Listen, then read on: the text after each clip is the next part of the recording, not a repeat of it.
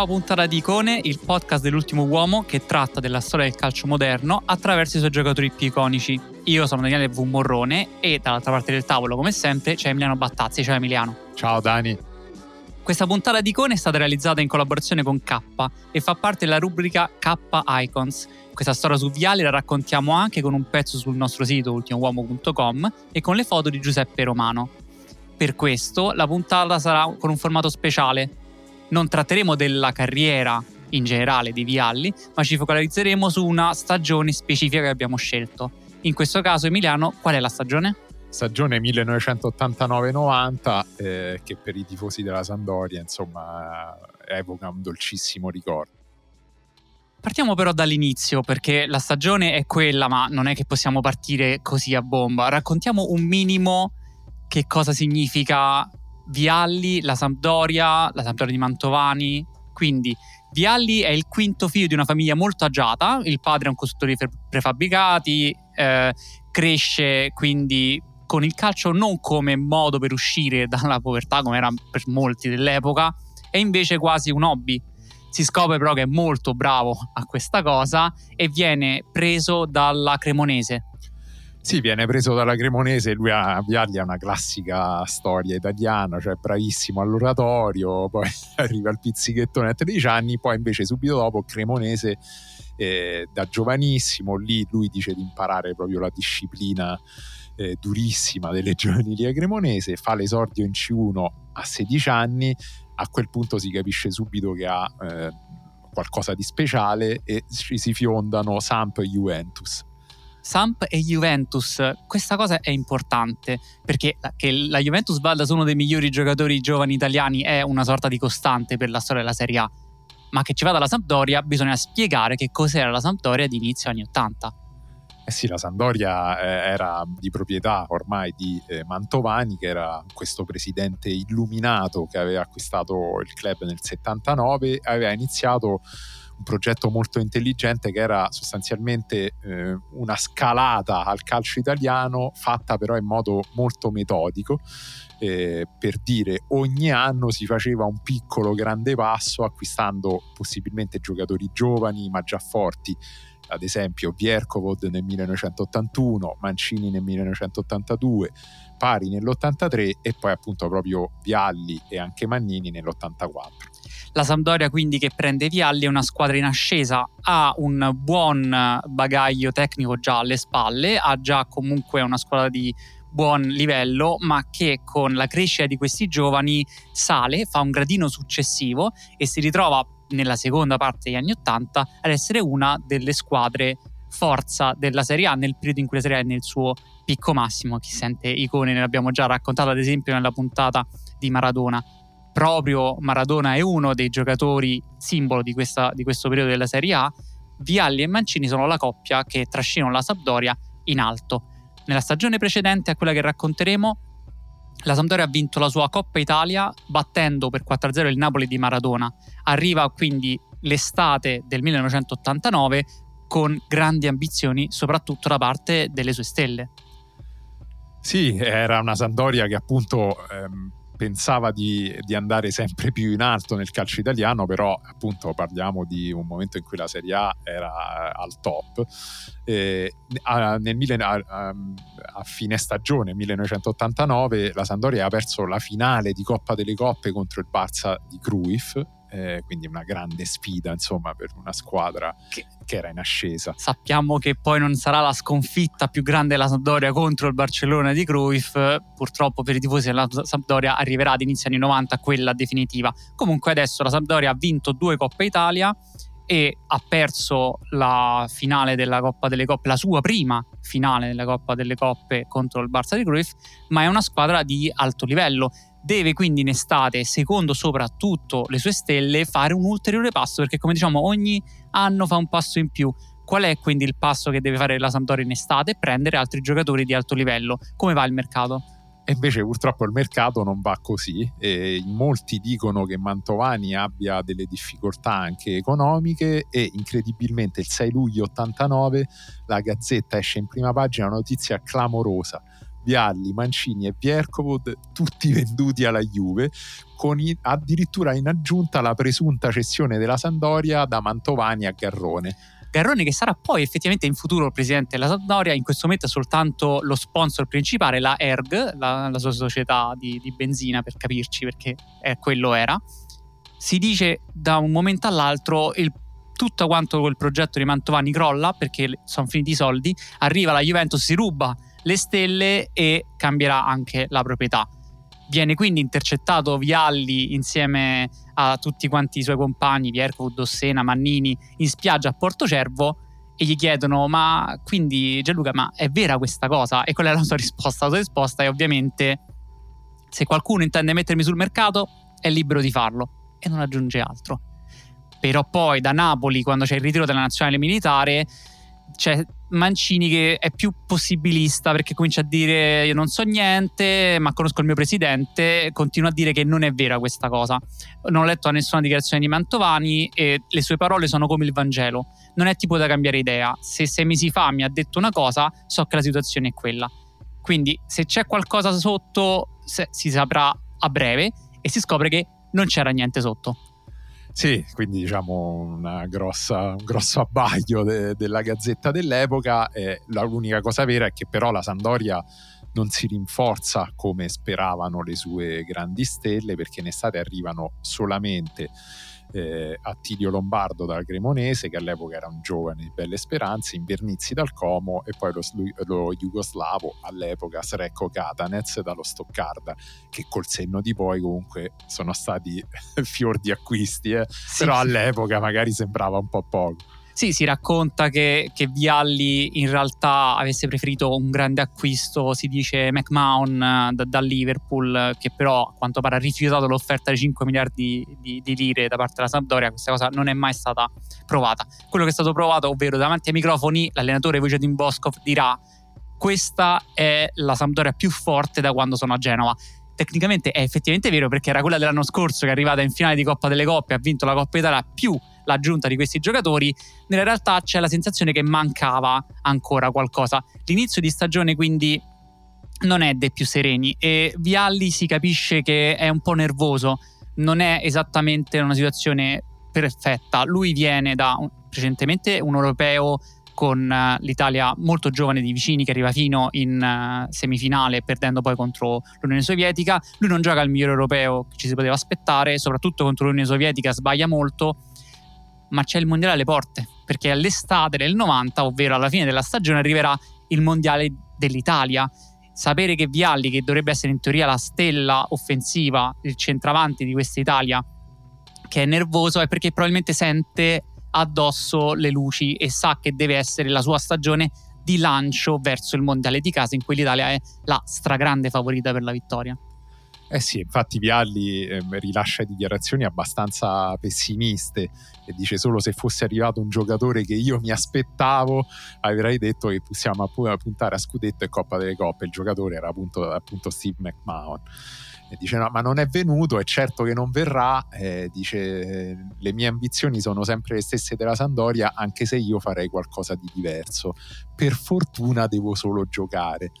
Allora, parliamo del carattere di Vialli, perché queste dichiarazioni non sono delle dichiarazioni normali, non sono Mancini che dice subito ah il Vangelo, quello che dice Mantuani, no, invece Vialli va sempre con una lettura superiore, si capisce che ha eh, un background dietro di grande cultura, si capisce che è una persona che sa manipolare anche i media per tutta quanta la carriera, questo lo farà, ma è in questo momento storico qui che è l'attaccante di punta della nazionale italiana, che ha tutti i riflettori addosso, che lui utilizza anche i media per mandare i suoi messaggi. Che tipo di eh, personaggio era nell'Italia di fine anni 80 Vialli? Era un personaggio molto estroverso e, e, però molto intelligente, una persona che sapeva parlare bene, quindi era un, una sorpresa anche nel mondo uh, del calcio.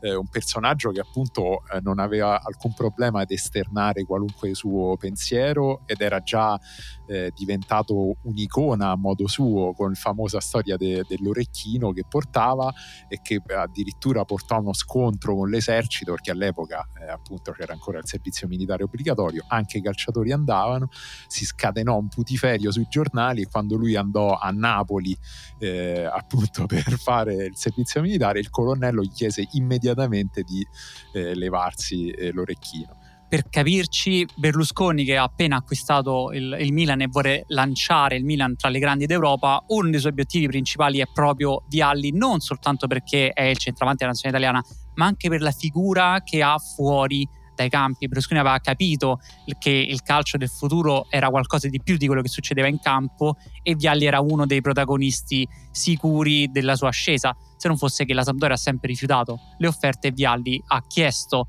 apertamente a Galliani quando gli è arrivata l'offerta di andare al Milan, ma a Milano c'è il mare?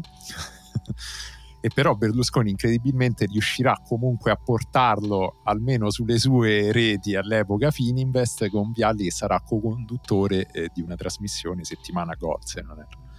Vialli inizia la stagione in modo quindi nervoso non è contento e questa cosa si sfoga sulla Serie A perché segna 8 gol nelle prime 13 partite. La Sampdoria inizia bene la stagione, Vialli inizia benissimo la stagione. Come giocava questa Sampdoria di Boskov in questo momento storico? È una Samp che gioca un, diciamo, un, gio- un, sistema abbastanza classico in quel momento in Serie A, eh, è una squadra di, dalla grande attenzione difensiva eh, che va molto in verticale, chiaramente non difende a zona. E Boscov dice anche che sarebbe da pazzi eh, farlo avendo un difensore come Bierkovud che era forse il miglior difensore italiano eh, nella marcatura a uomo, quindi una squadra con baricentro mediamente basso, con calcio verticale. Una volta che si recuperava la palla si cercava uno tra Sereso, Dossena, eh, in sostanza si doveva arrivare a Mancini e Bialli, che era la coppia d'attacco e Boscop definiva invece Mancini i Bialli in spagnolo.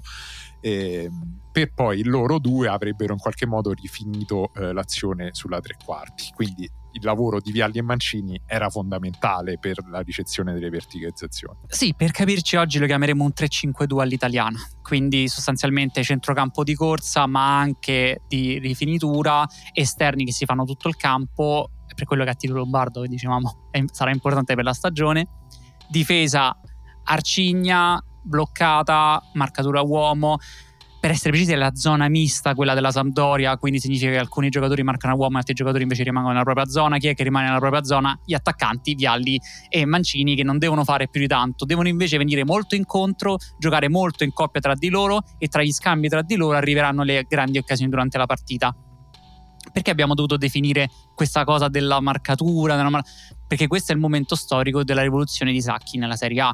Il Milan in questo momento è già campione d'Europa con il 4-4-2, la zona, la zona pura, la Serie A ha quindi questo scontro culturale la Sampdoria fa parte di quelle squadre di alto livello che ancora preferiscono rimanere con il gioco all'italiana e stanno però raccogliendo i propri frutti. Dicevamo, inizio bomba di Vialli, vogliamo prendere un gol specifico di questo periodo di inizio stagione?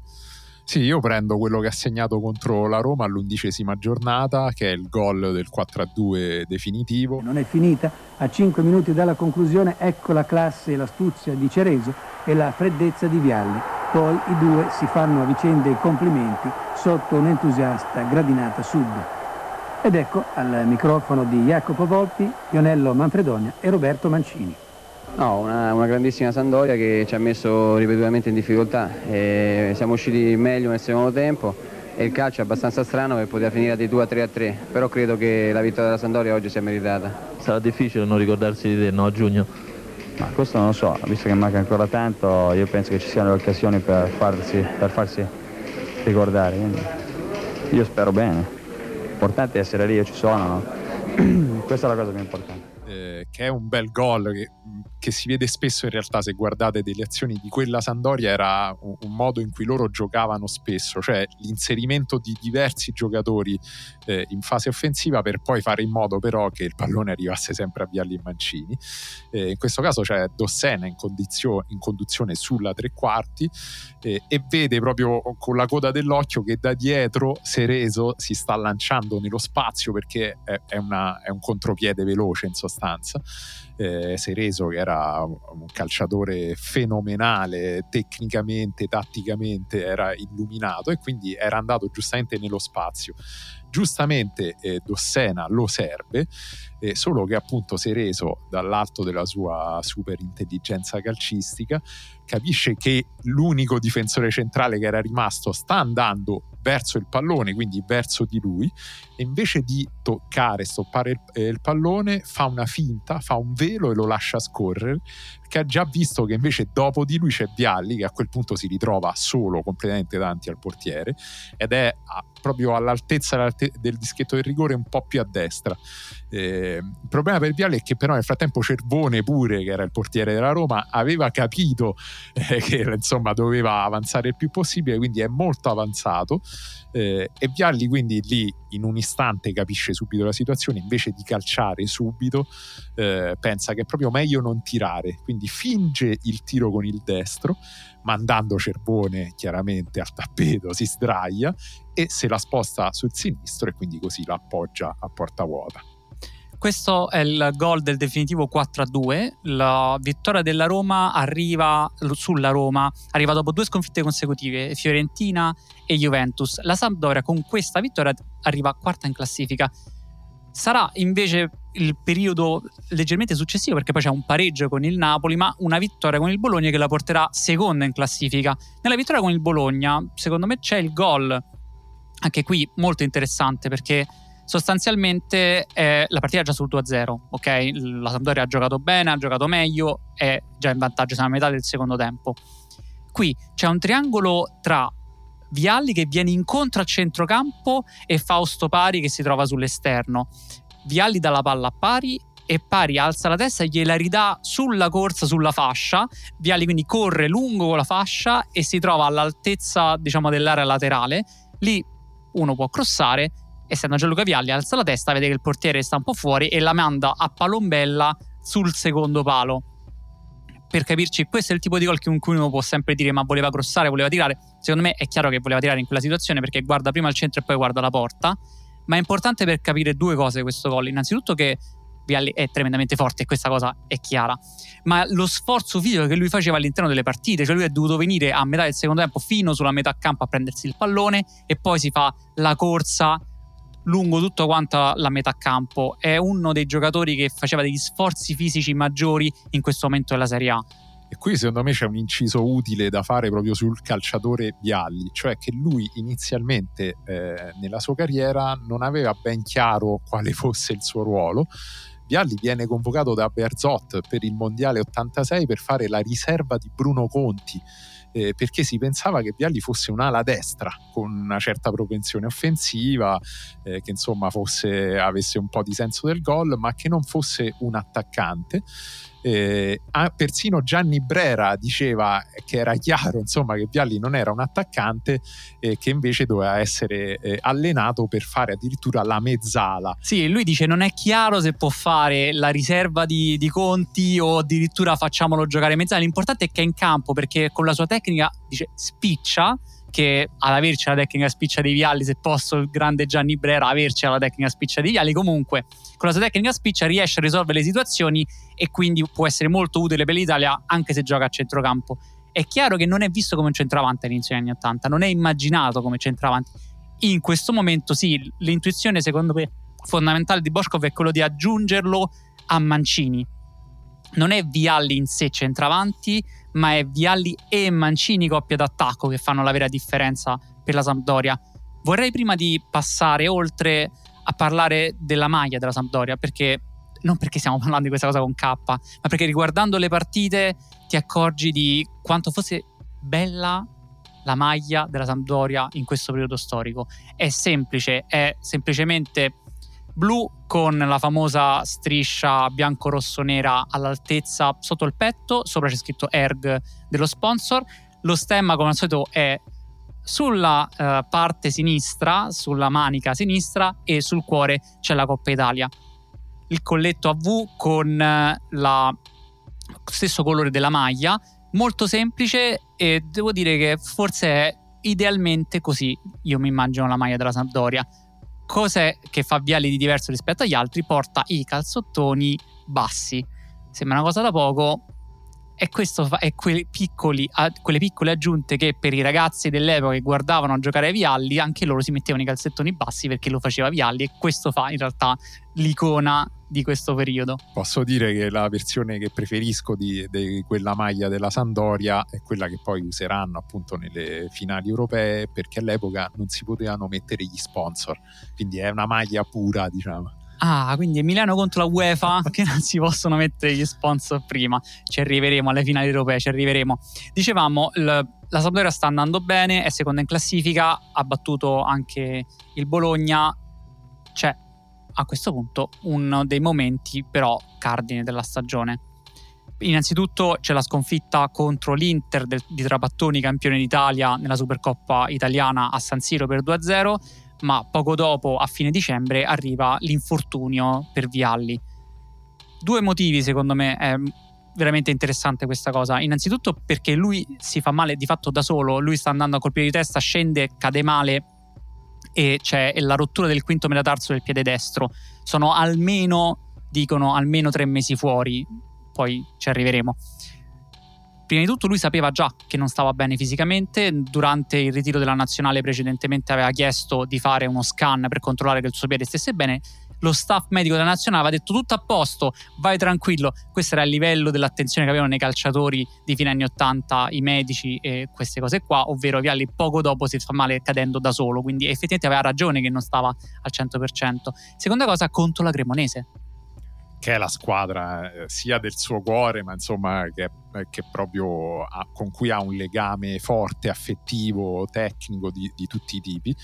Eh, sì, rottura del quinto metatarso che è una grossa rogna. Eh, a me a questo punto un momento aneddotica personale, è capitato l'anno scorso eh, rispetto a Vialli, forse sono stato più sfortunato perché era anche frattura scomposta, però è un brutto infortunio che eh, può capitare eh, ai calciatori e che all'epoca comunque determinava grossi problemi. Si usava ancora il gesso che adesso con mia grande sorpresa invece ormai non si usa più. cosa succede però alla Sampdoria? Questo è il grande problema, è che senza Vialli va in grossa difficoltà. Sì, lui rivela di aver rischiato di peggiorare ancora di più la situazione perché si stava facendo male scivolando dalla vasca da bagno perché era andato a farsi il bagno con il gesso e scendendo si stava facendo ancora più male, ma soprattutto rivela che non riesce a stare fermo. Vede che la squadra non funziona, non sta andando senza di lui, non ha ovviamente la Sandoria una panchina in grado di reggere la Serie A di quel periodo e senza, senza Vialli la, la situazione peggiora riesce a resistere un po', ma piano piano si capisce che non andrà con lo stesso ritmo delle prime della classe, che in questo caso sono la, la, la Juventus il Napoli e ovviamente il Milan, e la Sampdoria si deve concentrare quindi necessariamente sulle coppe europee. La Coppa Europea è la Coppa delle Coppe. Facciamo un piccolo eh, inciso che cos'era la Coppa delle Coppe per gli ascoltatori più giovani che magari non hanno idea e pensano che sia una sorta di Conference League. Non c'entra niente con la Conference League. Era sì una delle tre coppe, ma diciamo che si trovava a metà tra la Champions League e quindi la Coppa dei Campioni e la Coppa UEFA. Perché diciamo a metà? Perché cambiava molto a seconda di quali squadre ne partecipavano. Partecipavano chi vinceva la Coppa nazionale, cambiava ogni anno e a volte avevi delle stagioni in cui era super difficile andare avanti perché magari tu capitava che la Coppa la vinceva il Barcellona in Spagna, il Manchester United in Inghilterra, il Borussia Dortmund in Germania e eh, la Sampdoria in Italia. E tu quindi hai una, una semplice situazione in cui poi devi battere il Barcellona, il Manchester United e la, il Borussia Dortmund per arrivare a vincerla e magari altre volte lo vinceva non so, il Valladolid, il Leeds, eh, il Colonia e quindi valeva molto di meno perché per battere era molto più semplice. Era oscillatoria e in questo caso per la Sampdoria capita però l'anno in cui è tosta sì, hai detto bene, insomma è una coppa dalla, dalla grandissima variabilità eh, in cui poi senza teste di serie ti poteva capitare subito la partita eh, contro lo squadrone o invece magari potevi avere un tabellone facile e arrivavi eh, fino in finale. Invece la Samp in questa stagione non ha grande fortuna perché agli ottavi becca subito il Borussia Dortmund, che è il Borussia Dortmund che stava costruendo eh, una grande squadra, aveva eh, Andreas Möller, aveva Michael Rumenig, eh, insomma una squadra molto molto temibile eh, che pareggiano, eh, c'è nella partita di andata eh, c'è il pareggio a, a, Dortmund per 1-1 e poi invece al ritorno c'è la doppietta di Vialli a Genova, la Sandoria vince 2-0. Ah, ma quindi Vialli è tornato in campo? Vialli è tornato già in campo. È tornato fortuna. in campo in tempo per giocare contro il Borussia Dortmund? No, Vialli non si è. No, in questa situazione non si era ancora fatto male. Questa è la cosa. Perché si giocava con un calendario stranissimo. Ah, è vero, scusami, sì, sì, era a allora, novembre. Esatto, un calendario stranissimo in cui tu giocavi il primo turno, magari contro una squadra facile, sì. e poi avevi gli ottavi della competizione a, a, ottobre e novembre. Quindi, praticamente la Sampdoria inizia la stagione con già il fatto che puoi uscire agli ottavi dalla tua coppa. In questo caso contro il Borussia Dortmund è agli ottavi. La doppietta nel ritorno. Ti è piaciuta la doppietta che ha fatto Vialli? Una bella doppietta, sì, per fortuna appunto era ancora novembre, non si era spaccato il quinto metatarso. Eh, è una bella doppietta perché ci dice un po' di cose proprio su Vialli, cioè lo vedi con i suoi calzettoni abbassati, senza parastinchi. Eh, il primo gol lo segna sul rigore che si procura da solo con una bella finta entra in conduzione in area, finta a destra, va a sinistra col pallone, il difensore si stende e lo sdraia. Rallenti, vediamo l'intervento saltato, entra decisamente con le gambe sui piedi, a forbice sui piedi di Vialli, Helmer, quindi calcio di rigore al ventottesimo. Episodio che potrebbe risultare decisivo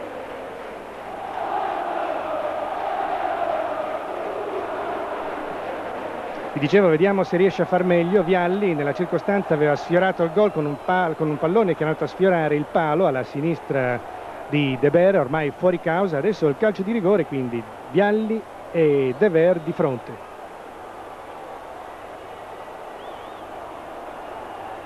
Deve stare con i piedi sulla linea il portiere L'arbitro gli fa correggere la posizione, parte Vialli, parte Vialli, il tiro e la palla in rete, 1-0. Vialli maestro nel procurarsi il contatto.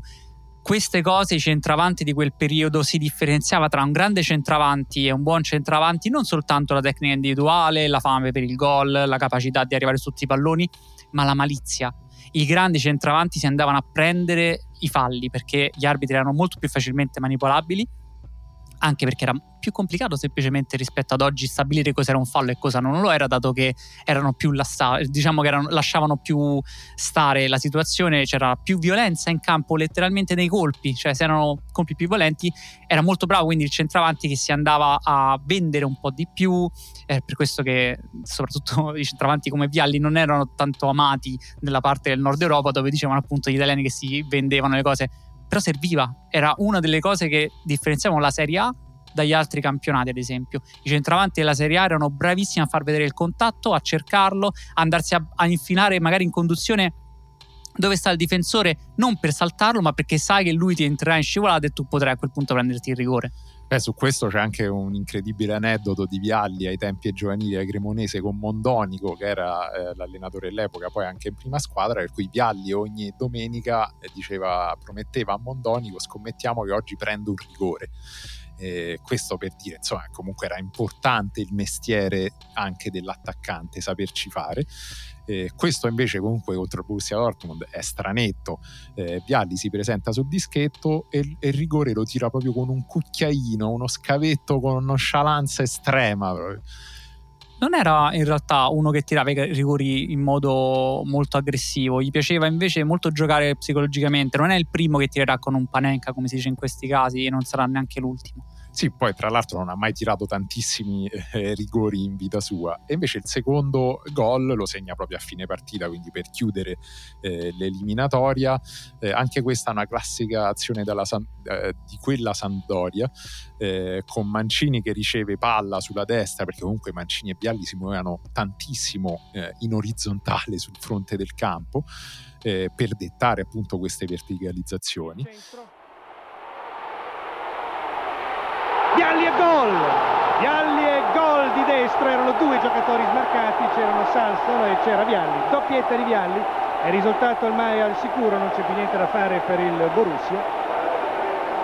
Il Borussia avrebbe tempo due minuti e mezzo per segnare due gol splendido, comunque il suo tocco deciso di destro, mentre fa festa tutto lo stadio e tace l'angolo della curva che è occupata dai sostenitori della formazione. Guardate la finta di Victor, Salsano che rinuncia e per Vialli è un gioco 1-2 riceve palla da Mancini sulla destra, però dopo di nuovo un altro velo di Victor, no? come era successo nel gol contro la Roma, c'era il velo di Sereso, la Sandoria attaccava con sempre qualche giocatore in più, ma l'obiettivo era sempre far ricevere Vialli, eh, che riceve appunto da solo in area, ha il tempo di stoppare, però vede il portiere che gli sta proprio andando franando contro in uscita, quindi deve anticipare il tiro, lo fa con un tocco, diciamo, classico di calcetto, cioè di punta, e la manda all'angolino del secondo palo e la Sampdoria è ai quarti di finale di Coppa delle Coppe.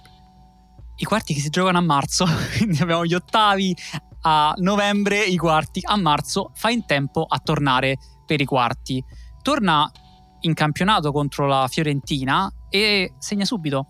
È interessante vedere come innanzitutto entra a metà del secondo tempo, per cui lui torna e non sono sicuri neanche quelli della Sampdoria che lui sia al 100%, sperano di non bruciarlo subito e in realtà si farà male subito dopo effettivamente. Comunque torna con il numero 16 in campo, eh, in casa in casa veramente, perché la Sampdoria ultimamente stava giocando a Cremona, come ad esempio dove ha giocato la finale delle Coppa Italia contro il Napoli la scorsa stagione, perché il Ferraris era in rifacimento per i mondiali del 90. Tra l'altro questa era una delle voci per cui Mantovani non avesse i soldi, ovvero aveva messo lui troppi soldi per il rifacimento del Ferraris. Non si saprà mai veramente questa cosa. Comunque, torna il Ferraris impazzisce perché è in questo momento visto come il salvatore della patria per la Sampdoria, effettivamente segna subito 10 minuti e fa un gol con Mancini, Mancini che si trova a ricevere al limite dell'area, alza la testa, vede che Vialli sta tagliando, telepaticamente fa una pausa per permettergli di fare il taglio giusto, gli dà con un collo esterno un passaggio preciso ad uscire, Vialli quindi che corre interno-esterno per evitare di stare sulla stessa corsa del difensore, uscita del portiere, Vialli che tira sul secondo palo e lo, e lo frega tirando rasoterra. Molto bello l'esultanza perché lui lo fa proprio sotto la curva, si ferma ad esultare davanti ai propri tifosi e quindi non fa eh, lui era molto viscerale nelle esultanze spesso correva dopo i gol magari alzando le braccia o, o sfogandosi mentre correva. Invece in questo caso si ferma guarda i tifosi e urla addosso ai tifosi la sua gioia soprattutto dà un calcio ai tabelloni pubblicitari de- dell'epoca guardando prima perché con- deve essere sicuro di non rompersi il piede dà un calcio ai tabelloni e poi si sfoga con i tifosi torna verso la metà campo e in quel momento il Ferraris urla il suo nome a, tut- a squarciagola è tornato Vialli la Sampdoria può ricominciare la sua corsa nella Coppa delle Coppe. Affronta il Grasshopper, una squadra svizzera che viene battuta sia in casa che in trasferta, in casa 2-0, in trasferta 2-1 e in semifinale che si gioca uh, ad aprile c'è il Monaco ed non è un Monaco qualunque, è il Monaco allenato da Arsene Wenger e con UEA come centravanti.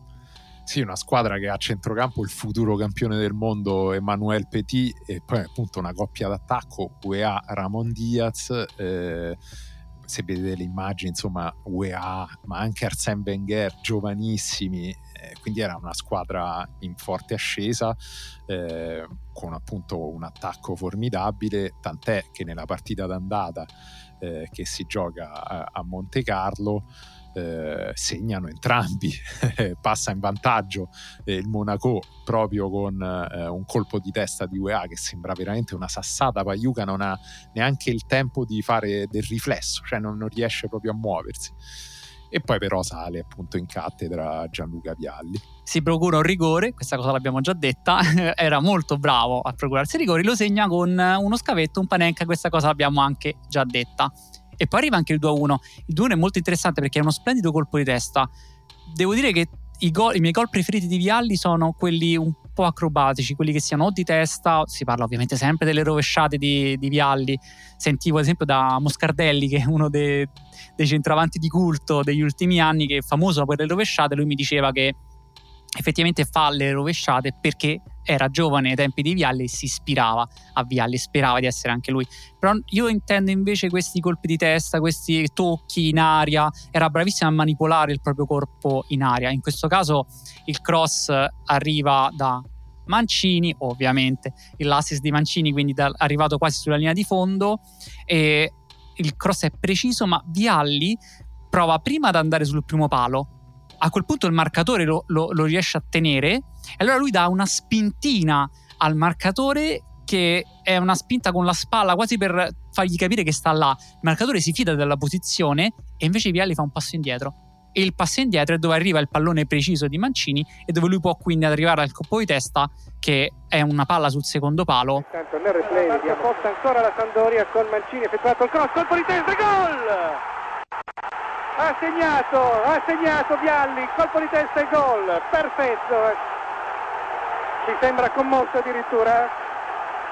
Vialli, doppietta di Vialli, 32esimo imprendibile per il portiere. L'esultanza a questo punto è sì viscerale, sì che lui corre eh, con i pugni, non sa bene cosa fare, quasi si mette a piangere, dice il telecronista dell'epoca della Rai, non si capisce bene perché sia così contento, ma la verità è che lui sembra ogni volta che il gol che segna è il suo primo gol in carriera con la maglia della Samp, tanto era attaccato a questi colori. È il gol del 2-1 e il Monaco pareggerà poi con uh, il Ramon Diaz, giusto?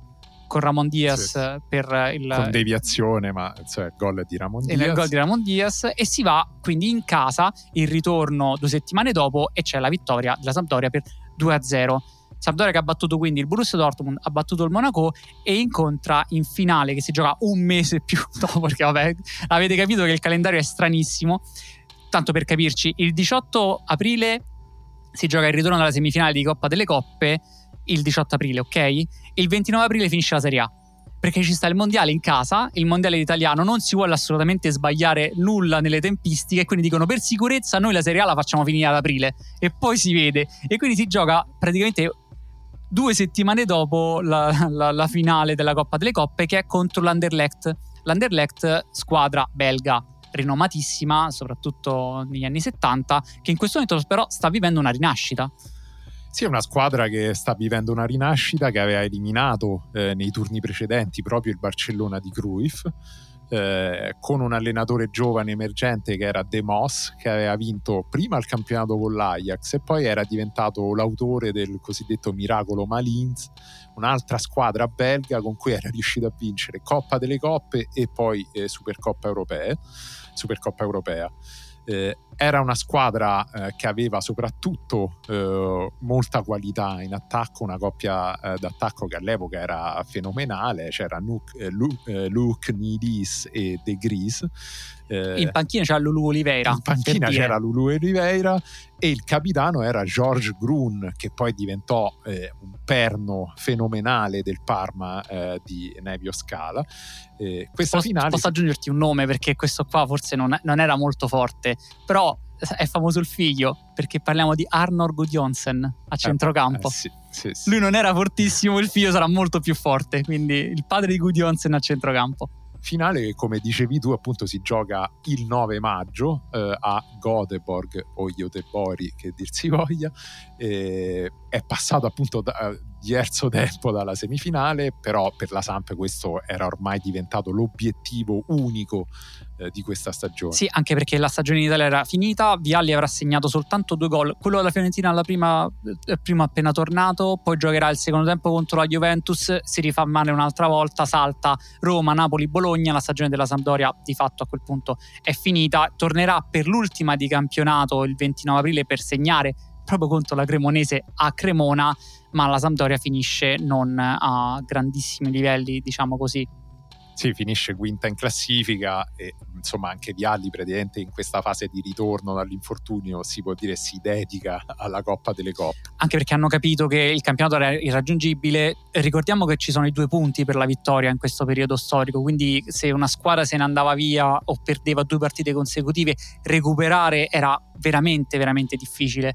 La Sampdoria finisce dove in realtà più o meno era il suo livello teorico, ovvero quarto quinto, la qualificazione in teoria è quella lì, ma finire con una coppa è fondamentale per le ambizioni della società. La Sampdoria non ha mai vinto una coppa europea, aveva perso l'anno scorso e quest'anno deve vincere necessariamente, lo sanno tutti quanti e quindi la preparazione anche fisica del ritorno in campo di Vialli è tarata per arrivare a bomba nella finale e questo fa la differenza e l'Anderlecht è preoccupato di questa forza offensiva della Sandoria, per cui addirittura De Moss lascia Nilis in panchina per schierare una squadra molto più prudente con una difesa a 5, eh, consegnando in qualche modo la partita alla Samp tatticamente, cioè un dominio della Sampdoria eh, che sfiora il gol più volte nei 90 minuti. Sfiora è un eufemismo, cioè ah, prende palo, eh, Mancini fa un tiro a porta vuota che il difensore riesce a salvare proprio all'ultimo, c'ha altre due occasioni, un'altra con Dossena, praticamente la Sampdoria poteva finire tranquillamente 3-0 i tempi regolamentari,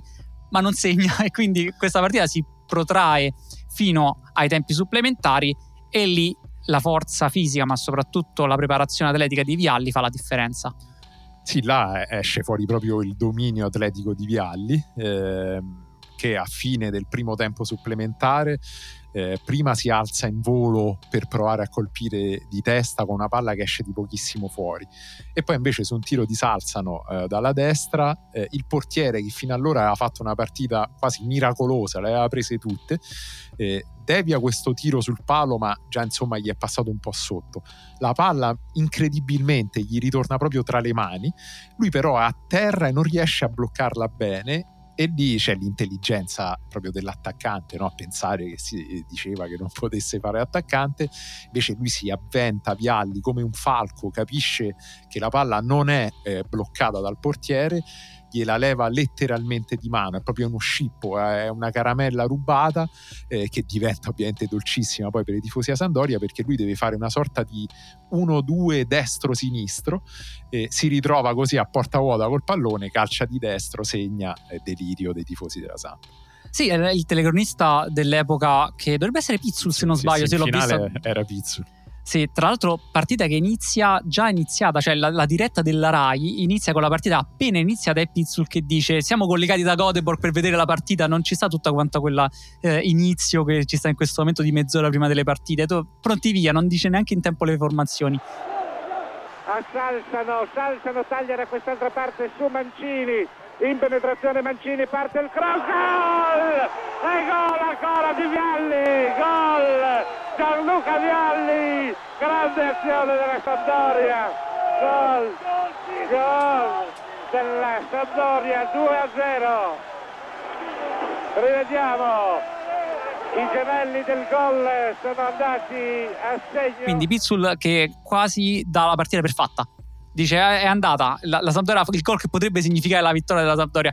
Ed effettivamente è fatta perché a quel punto arriva anche la doppietta uh, del, di Vialli. Questa volta è il classico cross di Mancini da destra. Quante volte ho detto cross di Mancini eh, assist di Mancini eh, è ben tagliato preciso tecnica fuori di testa per i passaggi di Mancini Vialli è di nuovo appostato al centro dell'area e questa volta colpisce di testa e riesce a segnare. Pizzula a questo punto impazzisce proprio, la, la, la Sampdoria va a vincere il primo e quello che sarà poi l'unico trofeo europeo della sua storia. Vialli ne è capocannoniere perché i sette gol nella stagione sarà, nella Coppa saranno quelli che gli permettono di essere capocannoniere della Coppa delle Coppe e finirà quindi la stagione con 19 gol in 33 partite complessive e dobbiamo dire che l'infortunio che gli ha tolto tutta quanta la parte di mezzo ha impedito effettivamente di avere delle cifre ancora più alte perché si trova nel periodo più alto della, della sua carriera.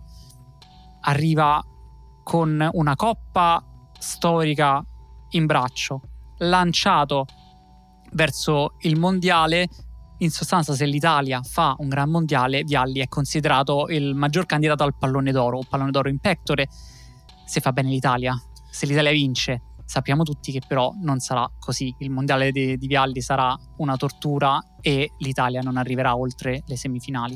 Sì, purtroppo le notti magiche rimarranno tali solo nella canzone di Nannini e Bennato. Eh, Vialli era, come dici tu, giustamente candidato al pallone d'oro perché già eh, si era classificato bene negli anni precedenti, era arrivato settimo, ottavo, eh, senza poi strafare, era stato capocannoniere agli europei under 21, ma insomma ehm, era ancora in fase di lancio, quindi effettivamente con la Coppa delle Coppe vinte, da, eh, vinta da capocannoniere vincere il mondiale da protagonista avrebbe quasi sicuramente significato il pallone d'oro del Vialli, purtroppo per lui e per noi eh, così non è stato. Sì, sarà il mondiale invece di Schillaci, non di Vialli, ma cosa rappresenta questa stagione nella carriera di Vialli? Eh, da un lato rappresenta un'affermazione perché Vialli eh, nella stagione precedente era definitivamente esploso, no? ha segnato 33 gol in 52 partite complessive stagionali, non c'era più alcun dubbio diciamo, che lui potesse fare eh, l'attaccante.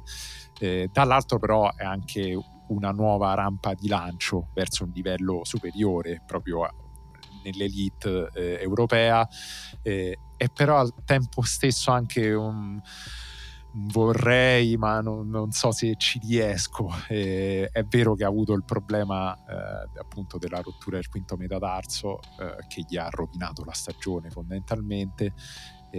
però insomma si conclude con, in modo agrodolce con questa vittoria e poi il mondiale in cui però insomma non è che è stato eh, Vialli, solo Vialli insomma eh, a fallire ad Italia 90.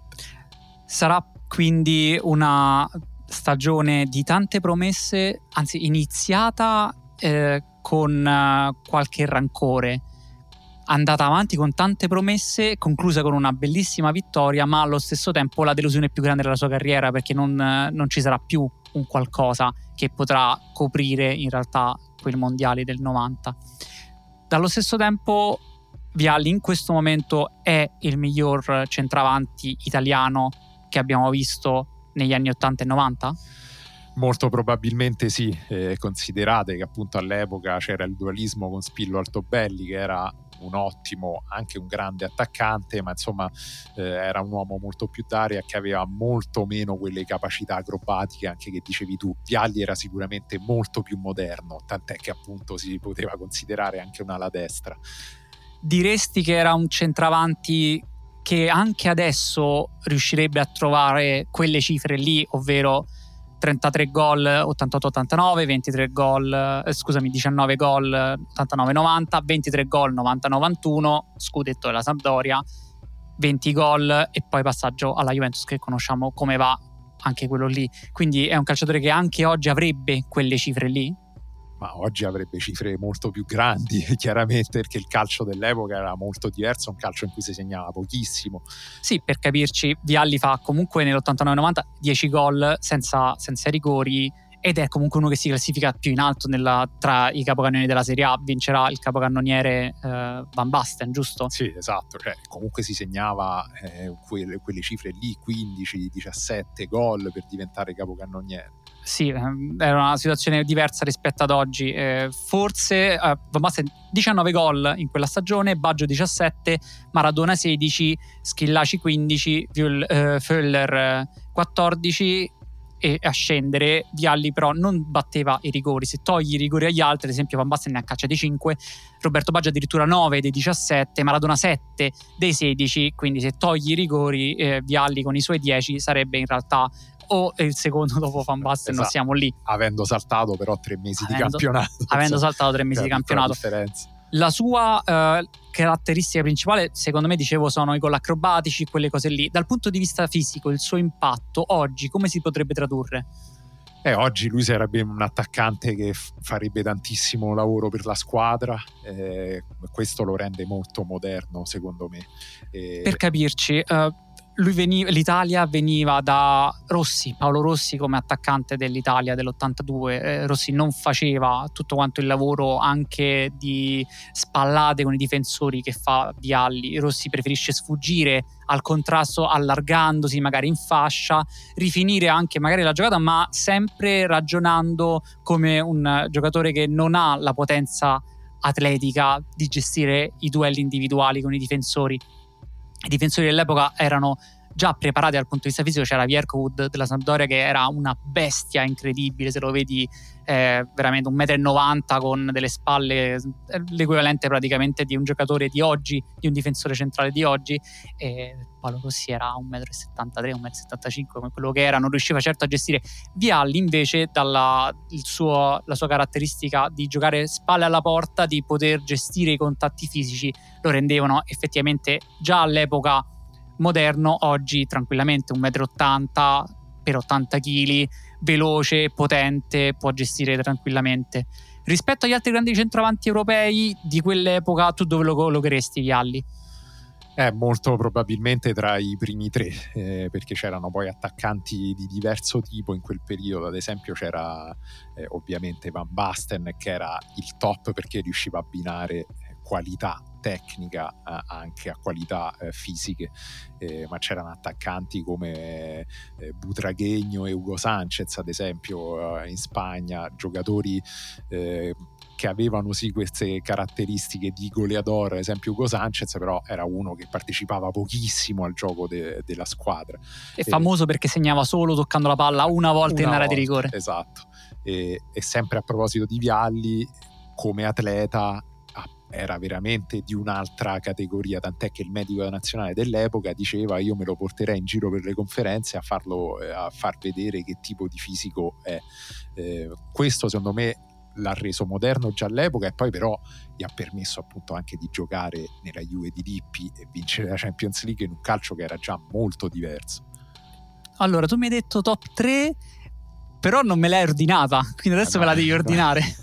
non so se riesco a ordinartela, chiaramente Vabbè. ti direi Van Basten primo, poi sugli altri, insomma. Vabbè, ci penso io. Secondo me Van Basten primo, Romario secondo, Vialli terzo. Questo in questo periodo storico, secondo me, era la, top 3. Però ce ne stavano tantissimi. C'era Protosov nella, nell'Unione Sovietica, che era anche lui un attaccante molto moderno per i tempi di oggi. È proprio il periodo, questa stagione 89-90, in cui c'è il primo lancio verso cosa saranno poi i centravanti più avanti. E non è un caso se il mondiale del 90 è uno dei mondiali in cui si è segnato di meno, in cui le difese sono ancora superiori, perché ancora non hanno imposto i, centravanti del futuro, perché ancora non è arrivato Ronaldo il fenomeno e quindi ancora non c'è l'esplosione totale verso quello che sono adesso i centravanti. Vialli era uno di quelli che stava lanciando il sassolino un po' più avanti rispetto agli altri. E questa stagione 89-90 è anche un po' una transizione, un lancio della Sampdoria eh, verso quella grande squadra che poi l'anno dopo eh, vincerà lo scudetto perché comunque vincere un titolo europeo eh, ti dava una forza e eh, una convinzione molto maggiori. E questo vale anche per Vialli che appunto era stato capocannoniere Coppa delle Coppe e che l'anno dopo poi sarà capocannoniere anche della Serie A con questo direi di concludere la puntata di Icone, è la prima della collaborazione con K. Ringraziamo ovviamente tutti gli ascoltatori di Icone, soprattutto gli abbonati dell'ultimo uomo che permettono a Icone di andare avanti. Se volete abbonarvi all'ultimo uomo lo potete fare sul sito. Ringraziamo anche K.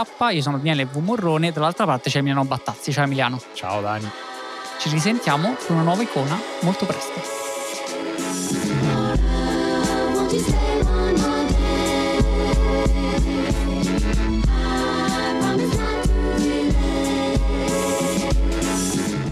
Sto nel cuore di tutti e non solo dei tifosi sandoriani. Il momento in cui è morto Vialli è un po' come se ci fosse caduto il mondo addosso, penso, a tutti i tifosi sandoriani. Lui era la Sandoria veramente, era l'uomo in più, diciamo. Era una stagione che era partita molto male è proseguita peggio e sembrava proprio la brutta stagione, per usare l'opposto del libro.